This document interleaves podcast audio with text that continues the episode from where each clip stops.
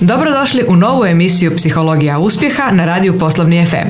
Ja sam Tanja Pureta, organizacijski psiholog i imam veliku čast i zadovoljstvo danas predstaviti svoga gosta. On je Miran Gosta, ravnatelj Hakoma. Zašto Miran Gosta je moj gost? Prvo, dobar dan Mirane. Dobar dan i vama i slušateljima Poslovnog FM. E, dakle, Miran je gost zbog toga što e, mu je uistinu stalo da Hakom pruži vrhunsku uslugu svojim klijentima, da pruži adekvatnu, adekvatan razvoj svojim zaposlenicima, tako da i da to poslovanje ostvari sa, odnosno postigne zadate ciljeve.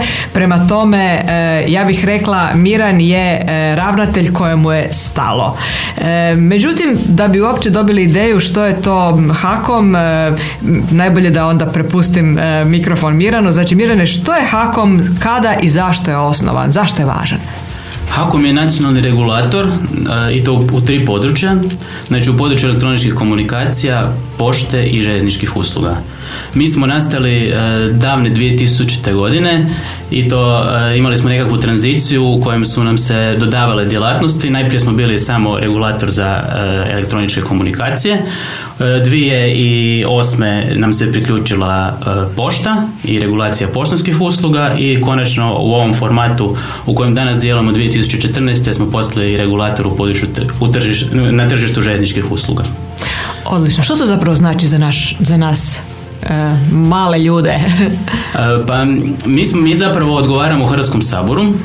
Znači ja to gledam više da odgovaramo svim građanima e, Republike Hrvatske i da smo zapravo imamo odgovornost činiti nešto na korist svih, svih građana velike su djelatnosti, svi su danas korisnici ovih usluga koje mi reguliramo. Znači, e, telekom usluge koriste apsolutno svi građani, svi koriste poštu, željezničke usluge, vrlo velik broj građana koristi željezničke usluge. Znači, e, dodirujemo se interesa e, svih građana i u tom kontekstu je jako važno da budete onda i ažurni i agilni i orijentirani na klijente i da budete u dosluhu s time što nam je potrebno i da to adekvatno i rješavate odnosno regulirate. Pa, vrlo je bitno prepoznat e, koje su potrebe korisnika.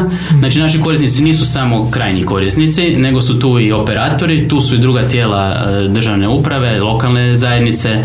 Znači sve su to naši korisnici koje mi prepoznajemo i kojima pristupamo e, na takav način način da smo im na, zapravo na predispoziciji da im pomognemo. Kako zapravo prepoznajete potrebe korisnika? Je li to nešto što ima nekakav logični e, slijed u smislu nekakvih procedura ili oni vama dolaze ili morate vi osluškivati ili kako se to događa? Pa procedure su e, različite. E, mi obavljamo i neke poslove koji su vezani znači za samu zaštitu korisničkih prava. Kroz te predmete mi zapravo vidimo što muči korisnike. Eh, oni nam se znači obraćaju direktno u sporovima kad imaju neki problemi, kad ga pokušavaju riješiti eh, pred hakom umjesto pred sudom. Eh, osim toga, vrlo često smo u kontaktu sa samim korisnicima, osluškujemo, evidentiramo sve što se pojavljuje sa nekom većom frekvencijom, što je znači češće ih tišti i pokušavamo onda takve probleme rješavati. Imamo zapravo i mehanizam inspekcijskog nadzora na tržištu i kroz to možemo zapravo puno toga e, usmjeriti u, u, u nekakvom e, dobrom smjeru.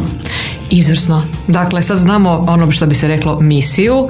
Imate misiju, e, što naravno svako poduzeće treba imati. A koja vam je zapravo vizija? Gdje vidite Hakom u nekoj budućnosti?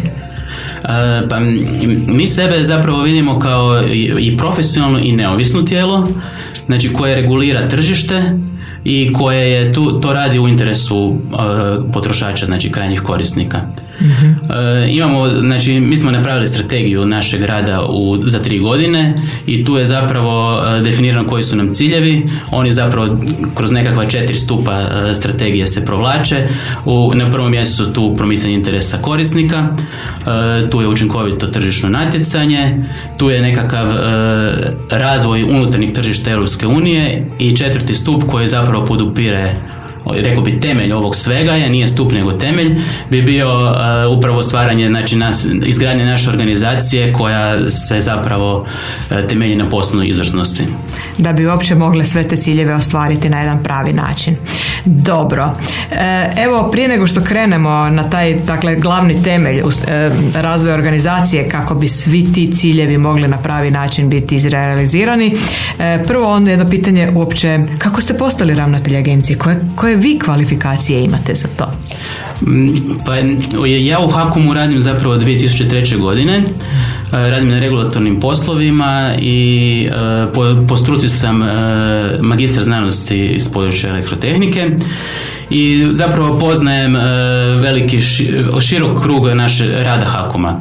2018. je bio je natječaj koji je raspisalo vijeće koje imenuje ravnatelja i ja sam se na taj natječaj prijavio i u tom postupku bilo je više kandidata, e, svaki od nas je prezentirao e, svoje poznavanje i e, rada Hakoma, mislim da ja u tom području stvarno široko poznajem rad Hakoma, a i nekakve planove, ideje kako riješiti neke probleme koji tada su postojali u organizaciji.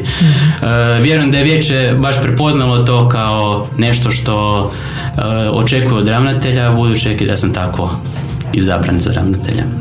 Dakle, Mirane, ja bih rekla da vi imate jedno izvrsno poznavanje i razumijevanje tržišta, jedno izvrsno razumijevanje struke i ujedno izvrsno razumijevanje e, menadžerskih i liderskih e, uloga koje trebate imati, jer upravo je to jedan spoj koji je potreban za današnje e, zahtjeve jednog ravnatelja Hakoma. I u tom kontekstu, kad ste došli na mjesto ravnatelja, koliko je zapravo po vama Hakom već ostvarivao svoju viziju, misiju, odnosno što je bilo dobro postavljeni, a gdje ste vidjeli neku potrebu za unapređenjem poslovanja sukladno toj vašoj viziji? Pa, mi smo znači e, javna institucija. E, naša nadležnost e, agencije je zapravo jasno definirana kroz tri zakona, znači zakoni koji se tiču elektroničkih komunikacija, pošte i željezničkih usluga i tu je zapravo od uvijek postojala jasnoća toga što mi radimo. Ono što smo mi kroz strategiju zapravo definirali je, je ta vizija, odnosno dodatna jasnoća o tome na koji način ćemo to raditi. mi smo odredili da će, da će to biti transparentno, da ćemo biti neovisni, znači da se na nas nećemo moći ostvariti nikakav utjecaj i da ćemo biti pouzdan partner svim našim korisnicima. E, to je nekako bio, e, bila definicija tog načina na koji ćemo e, pristupiti nadležnosti koja je poznata. Izvrsno, znači jedna visoka načela i vrijednosti na razini kako, kako bi onda svi korisnici dobili pravu uslugu na pravi način i da se ostvari jedna prava kvaliteta, je tako? Tako je, mi smo se tu zapravo oslonili na ono što smo identificirali kao naše snage. mm Mi smo zapravo osjetimo da smo visoko profesionalni, da imamo visoko stručni kadar, e, da su znanja koja su specifična za tržište stvarno prisutna u, u samoj organizaciji, da djelujemo multidisciplinarno. To je bilo nešto što, na što smo se mi e, željeli osloniti i zapravo ono što nam možda e, nije dovoljno bilo razvijeno, znači nekakav međutimska suradnja, e, razmjena informacija, postoje, postoji i dalje e, mogućnost za napredak učinkovitosti, to smo nekako pokušali sve definirati kroz ciljeve i strategije. Dakle, odlučili ste raditi na tom kako, da taj kako bude još e, bolji, još učinkovitiji, da još bolje možete e, sa tom jednom dobrom organizacijskom strukturom davati prave usluge tržištu. Dakle, da bi uopće vidjeli, e, imali ste neku ideju i prvi korak koji ste napravili je bila jedna analiza organizacijske klime. Zašto ste se odlučili za taj korak i što ste dobili tim ispitivanjem? Pa kako ja zapravo potičem iz organizacije same. E, ja sam imao osjećaj da neke stvari nisu dobre, da neke stvari bi mogle bolje. Zapravo htio, htio sam e, kroz tu analizu organizacijske klime Uh, vidjeti da li taj moj osjećaj stoji ili je to samo moj osjećaj i što drugi misle, što, što probali smo znači nekako kroz analizu identificirati bilo, bilo organizacije. Da bi to napravili, stvarno smo se potrudili e, da to ne bude nekakva anketa samo, nego da bude stvarno istraživanje, da, da potaknemo ljude na, i na diskusiju i da se uključe u, da mogu stvarno dati svoje e, stvarno mišljenje i tu smo zapravo e, angažirali vanjskog partnera i to smo s njima e, definirali kako ćemo provesti istraživanje i na kraju ga i proveli. Mhm. Rezultati su bili po meni stvarno zanimljivi. E, bio je stvarno dobar početak priča koja je uslijedila jer smo osjetili smo potvrdila se dio naših stvari, pojavile su se neke stvari koje nismo uopće ni, ni razmišljali da postoje, a da treba ih mijenjati i odlučili smo se to mijenjati, tako smo i komunicirali zaposlenicima što ćemo mijenjati. Kako su uopće ljudi i zaposlenici reagirali na to da su bili uključeni u jedno takvo istraživanje e, i kako su reagirali na rezultate? Pa svi su e, zapravo vole biti uključeni. E, kad ih se nešto pita, zapravo se šalje poruka zaposlenicima da se neko brine o njih, da, ih, da, neko, da je neko zainteresiran nešto promijeniti i to je već velika stvar. Ono što je puno važnije je poslije da to što se, što se reklo napravi, da se to stvarno postane i djelo. Da, to ste super rekli. Nakon svake ankete mora, mora, se, mora to nečim rezultirati, a ne samo ostati na rezultatima i da ne bude poslije nekakvih aktivnosti. E, ono što znam, što smo pričali je da ste napravili e, jako puno dijela nakon toga e, i jedno od zaključaka te analize je bilo da treba napraviti standarde profesionalnog ponašanja, da onaj kako bude jedinstven na razini cijele HAKOM organizacije, kako bi zaposlenici znali kako se ponašati prema radu i tako dalje. Iz toga je e, proizašao i sustav kompetencija. E, kako ste došli do tih kompetencija i e, koliko ih zaposlenici doživljavaju korisnim za svoj razvoj? Mi smo zapravo definirali dvije vrste kompetencija. To su opće kompetencije koje zapravo svaki zaposlenik može primijeniti na, na svom radnom mjestu. Znači neovisno radnom mjestu te kompetencije su nešto što promoviramo.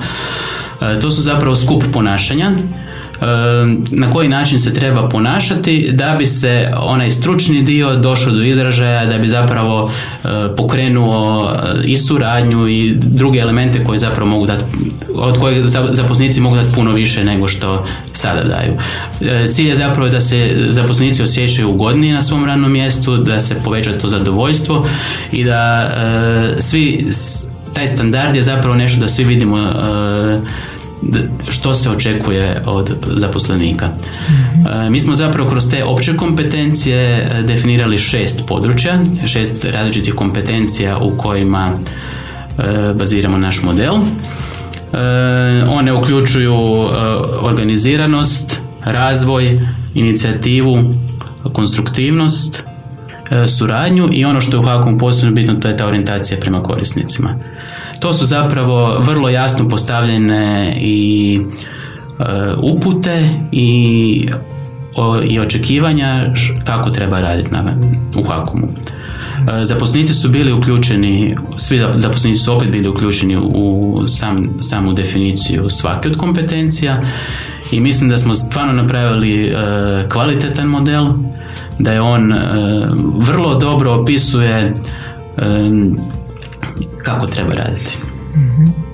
Jer naravno vi e, imate jako puno visoko obrazovanih ljudi, e, međutim kao što se vjerojatno jako dobro izbrušena struka, s druge strane upravo ti standardi koji su jedinstveni, kako se treba raditi, ne moraju uvijek biti jedinstveni za sve ljude. Znači svatko ima neku svoju ideju kako se treba raditi, a jedna ozbiljna firma treba to napraviti na razini vlastitog standarda ili vlastite kulture.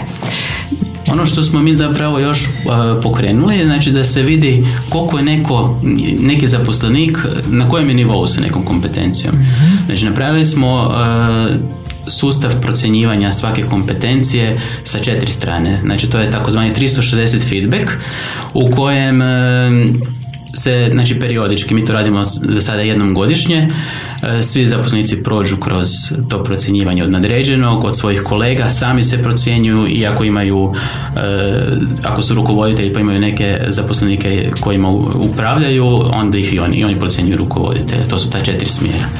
I zapravo dobivate e, vrlo jasnu sliku kako vas drugi vide, kako sami sebe vide. Koliko, sami upitnik se bazira na tome koliko često se neko ponašanje koristi u svakodnevnom radu i vrlo je jednostavan za ispuniti, a zapravo daje jako dobru sliku kako se neke kompetencije koriste. Odlično. I imali iznenađenja kad ljudi misle da se ponašaju na jedan način, a kolege ih vide možda malo drugačije.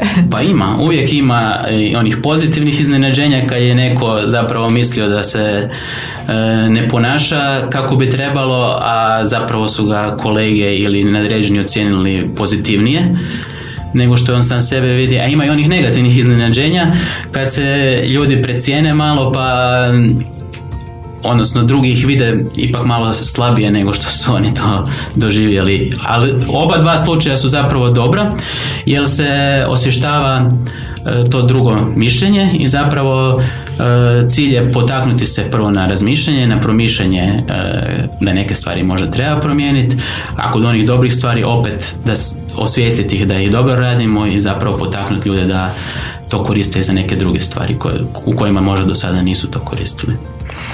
Da, sve da nedavno je bila ideja da ljudi e, na poslu misle da se da nije pristojno pričati o ponašanju nego samo o stručnim kompetencijama, međutim ponašanje je ono koje čini dodatnu razliku kvalitete e, prema klijentima, tako da e, je to nešto što su poslovni ljudi morali primijeniti ili prihvatiti kao sastavni dio nečega što se procjenjuje na poslu. Ja vjerujem da se tako dogodilo kod vas, da su ljudi to prihvatili da je to sastavni dio poslovanja. Pa mi smo u procesu, mhm. znači taj proces e, se ne događa e, samo rezom, nego traje jedno vrijeme i ima svoje uspone i padove i bitno je znači da se, da se znaju jasni ciljevi što se ostvaruje i to u tom smjeru onda i kako treba i poguramo, a neki put stvari stvarno lete i, i dobro se razviju. Odlično ste rekli vezano za ove opće kompetencije i e, koliko su one već sad zaživjeli, koliko već sad vidite jedan, e, e, da se nešto već ugradilo u jednu korporativnu kulturu, koliko ljudi već sami sebe međusobno upozoravaju na neka ponašanja i korigiraju? Pa ja bih rekao da zapravo sve kad se zna što se, e, što, što se očekuje, da je puno, jas, puno jasnija slika ljudima, da se, da se ohrabruje one koji se tako ponašaju, rekao bi to tako, da, da i druge potaknu da se tako ponašaju. Uh, uvijek ima ljudi koji možda izbjegavaju, kojima je sustav uh, nametnut pa onda im ograničava u nekakvim njihovim vlastitim interpretacijama, ali generalno to je jako dobro za, i stvarno mi u Hakomu osjetimo. I da je više osmijeha i da je konstruktivnije, znači ta konstruktivnost je možda najviše došla do, do izražaja, e, kolanje informacija, uključivanje drugih, e, ne čuvanje znanja samo za sebe i tako čuvanje možda neke pozicije, što je vrlo često u, u javnim e, upravama da se tako čuva zapravo radno mjesto, da si nezamjenjiv i da onda zapravo imaš monopol na nekim poslovima. Da, izvrsno je to kako na početku uvijek malo to izazove jednu, neki su sretni, neki baš nisu, ali uvijek cijeli taj sustav pridonese jednoj e, transparentnosti, jednom osjećaju pravednosti i međutim da bi taj sustav cijeli zaživio, jako su važni voditelji, jel tako? Pa ste tu isto napravili puno aktivnosti, napravili ste jedan e, centar procjene da vidite koji voditelji e, s kojim kompetencijama mogu na najbolji način e, udovoljavati radnom mjestu, ali da ne bih ja pričala Izvolite. Pa e, naše rukovoditeljske kompetencije opet imaju šest e, šest različitih e, ponašanja koje, koje analiziramo. Znači, kroz njih je zapravo definirana neka uloga novih rukovoditelja u Hakomu.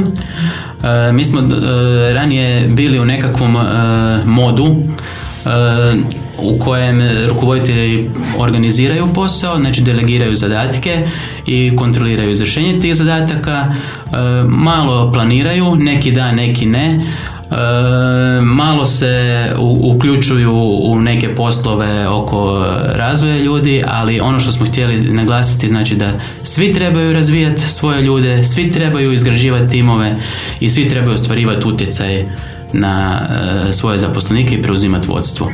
To su znači neke nove uloge koje su se kroz kompetencijski model e, definirale i koje zapravo e, pokreću cijelu organizaciju.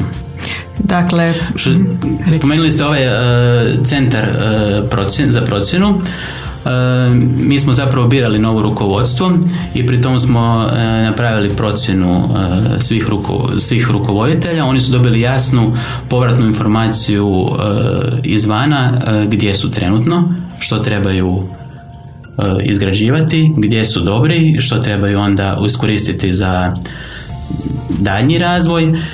Mi smo zapravo u tom procesu odabira, ja, ja sam stavio nekakav naglasak na to E, da vidimo koji su ti koji mogu inspirirati druge, koji su ti koji mogu ostvariti utjecaj na druge, koji su ti koji će se najbolje uklopiti u, u taj nekakav drugačiji način razmišljanja. I to su bili rukovoditelji koji su izabrani.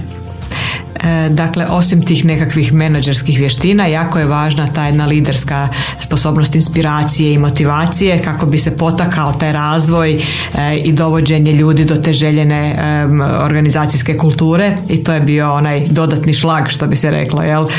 zbog čega su ljudi izabrani na određena mjesta, a ujedno i oni koji su bili u centru procjene, a nisu izabrani su dobili svoju povratnu informaciju tako da su isto profitirali, jel tako? Pa da, svi profitiraju kad, kad se nešto procijeni, kad se, kad, ko u školi, ono, kad se učenici, učenicima ocjenjuje znanje, oni e, zapravo znaju jesu naučili ili nisu naučili.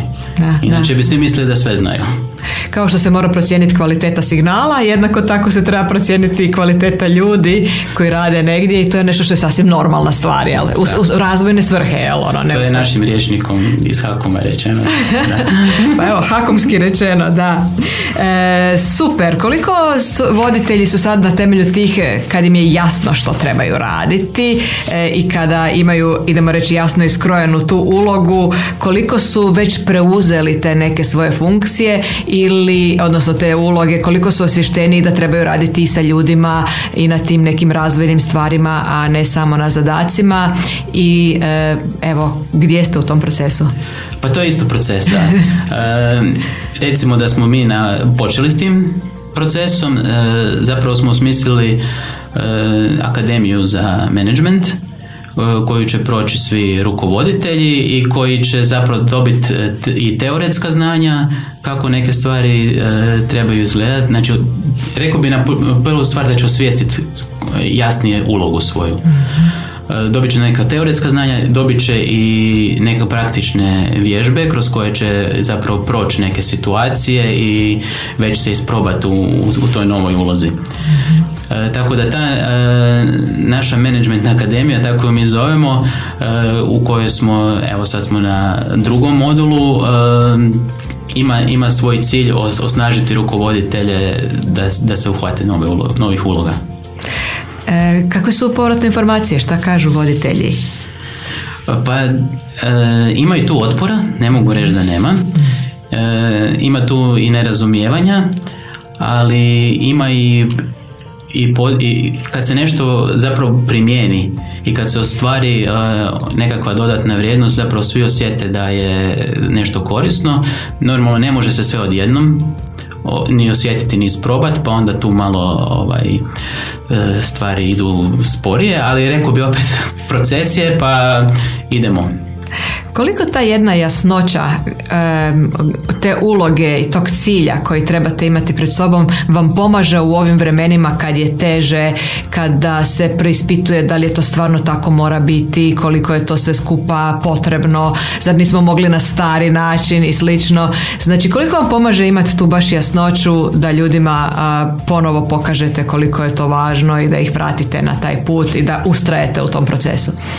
Ja zapravo e, jako često se preispitujem. E, kad god zapravo ne, ne iđem na nekakvu, nekakav otpor, e, to me vrati onako u preispitivanje, pa čak i u nekakve razmišljanja da li sam pogriješio, da li e, da se, da smo mogli drugačije nešto napraviti, da li idemo možda u nekom krivom smjeru, a onda se volim vratiti još korak naprijed, pa onda odgovoriti na neka temeljna pitanja zašto to radimo, koja je svrha, da li ovo drugo rješenje dovodi do istog tog cilja koje smo se zamislili i onda donesem odluku idemo li dalje ili ne. A zapravo sam sebi razbistrim i viziju, sam sebi razbistrim kud želimo doći i nakon tog prispitivanja postanem možda još i, i uporniji u ostvarenju tog cilja. Evo, dragi menadžeri i voditelji, ako ste se ikad pitali ili zamislili ili pomislili da niste dobri voditelji zbog toga što se e, ponekad preispitujete, to je samo znak i dokaz da ste dobri, jer svako preispitivanje dovodi do još većeg pojašnjavanja te vizije i do još većeg učvršćivanja što to jest, tako da je to sasvim normalan dio procesa koji još baš dodatno učvršćuje. E, sjajna priča, vi slušate e, emisiju Psihologija uspjeha na radiju Poslovni FM. Ja sam Tanja Pureta, organizacijski psiholog, a moj današnji gost je Miran Gosta, ravnatelj Hakoma.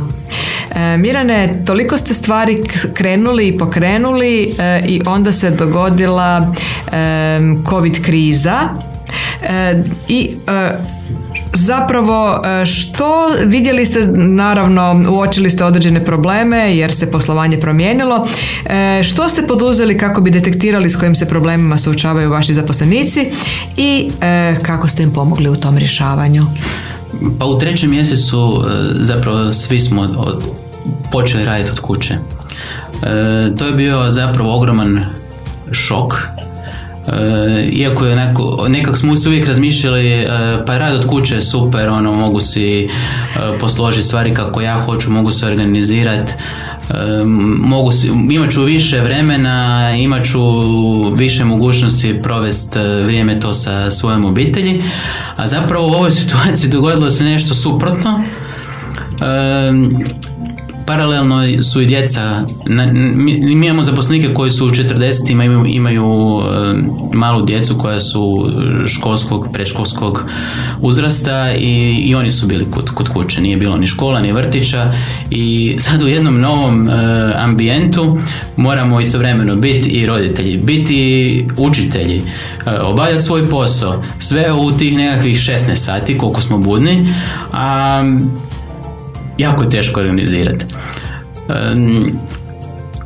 Mi smo tu zapravo htjeli opet e, preispitati e, same zaposlenike kako se snalaze u tome, pa smo proveli to istraživanje e, imuniteta organizacijskog i dobili smo opet sjajan feedback od, znači jako puno ljudi se odazvalo toj anketi, dobili smo puno informacija gdje su, što ih muči, E, gdje vide možda e, da neke stvari da su nekim stvarima nije vodila računa.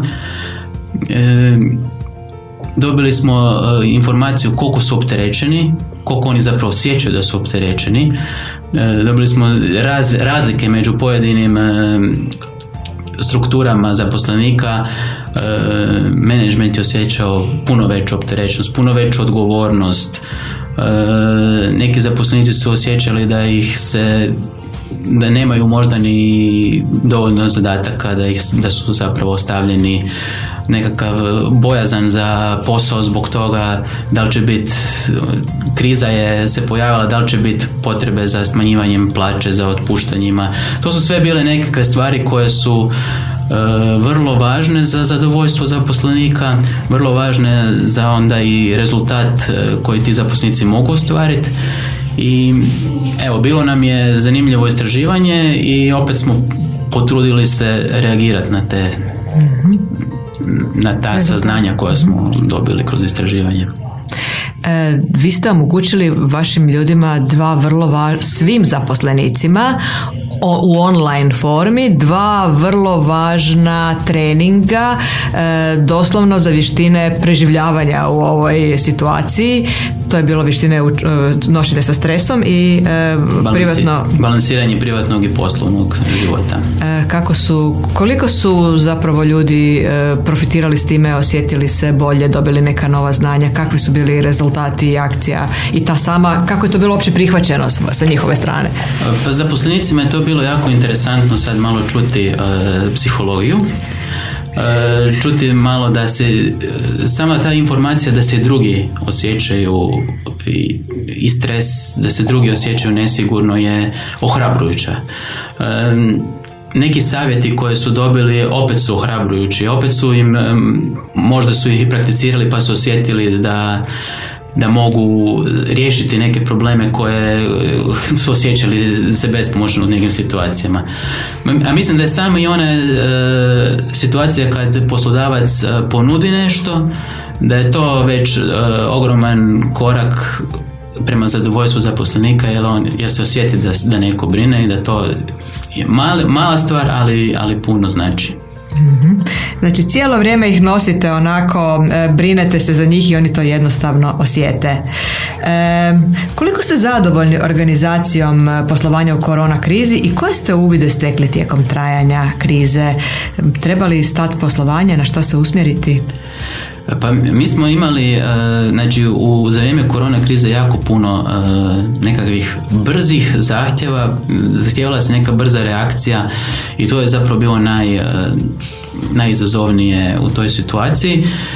Operatori su se suočili sa padom prihoda, sa, neki sa padom prihoda, a neki pak sa porastom potražnje za njihovim uslugama jer ovo tržište elektroničke komunikacije u kojem je internet postao sad toliko, internet promet je porastao 50%, tu je sad trebalo brzo odobriti neke stvari koje inače se ne mogu konzumirati, a sad, su, sad smo morali uh, odreagirati, tako da uh, snalazili smo se, uh, pokušavali smo biti, odgovoriti na taj izazov brzine mhm. reakcije. Um, Tehnički rad od kuće nam nije predstavljao nekakav e, problem, zato što smo već ranije bili na nivou da većina zaposlenika ima računala, odnosno laptope i uvjete za prijenos opreme doma, tako da tu smo se relativno lako prilagodili. Ono gdje nismo imali, naš IT je stvarno odradio vrhunski posao, E, organizirao je kanale za video sastanke, znači to, to je sve jako dobro profunkcioniralo s tehničke strane.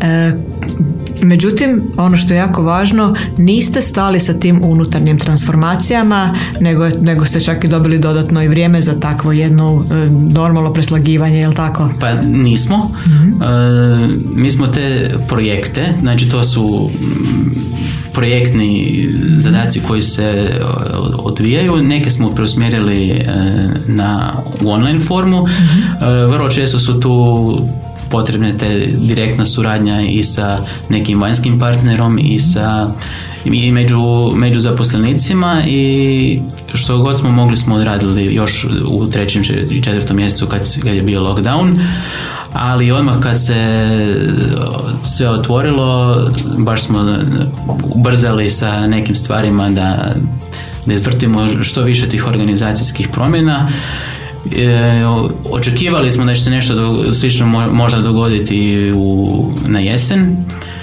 i zapravo htjeli smo biti što spremni za taj odgovor. Sjajno. Dakle, u krajnjoj liniji i ova kriza će proći i doći će sve u puni kapacitet, a vi ćete unutar organizacije biti potpuno spremni sa ovaj, vašom vrhunskom uslugom da i dalje pružate klijentima baš upravo ono što ste vi rekli i misiji, viziji i toj visokoj razini kvalitete koje težite. Tako je, da. Kriza će proći, a mi ćemo biti još jači. E, sve ovo, e, dragi slušatelji, se e, događa u jednoj javnoj instituciji. Ravnatelj je, ravnatelj kojemu je stalo je napravio jedne iznimne transformacijske korake kako bi unaprijedio i zadovoljstvo zaposlenika i zadovoljstvo klijenata. I sad ostavljam pitanje za kraj. Smatrate li se uspješnim ravnateljem i što biste savjetovali svima koji vode ovako kompleksne sustave? Može li se transformirati e, poslovanje kako bi se postigla željena razina kvalitete? E, ja ne volim sebe baš procjenjivati. E, mislim da, da jesam uspješan. Mislim da zapravo to da li sam uspješan ili ne govore neki rezultati mislim da moj tim e, ostvaruje jako dobre rezultate, da smo pokrenuli vrlo velik broj pozitivnih promjena i da će on imati i direktne posljedice i indirektne posljedice na naš temeljni posao. Tako da e, sve to skupa prezentirat će HAKOM kao bolju, još, još, još bolju instituciju nego što je i bit ćemo još e, još više ćemo se posvetiti onom zbog čega postojimo, a to je briga za naše korisnike. E, transformacija se može, znači javna, javna uprava postoji u njoj postoji toliko mogućnosti za transformaciju puno i više nego možda u privatnom, privatnom sektoru, tako da da, ona se treba transformirati, ona treba ići u nekakvim novim smjerovima kako bi bila upravo usmjerena prema, prema korisnicima zbog kojih i postoji.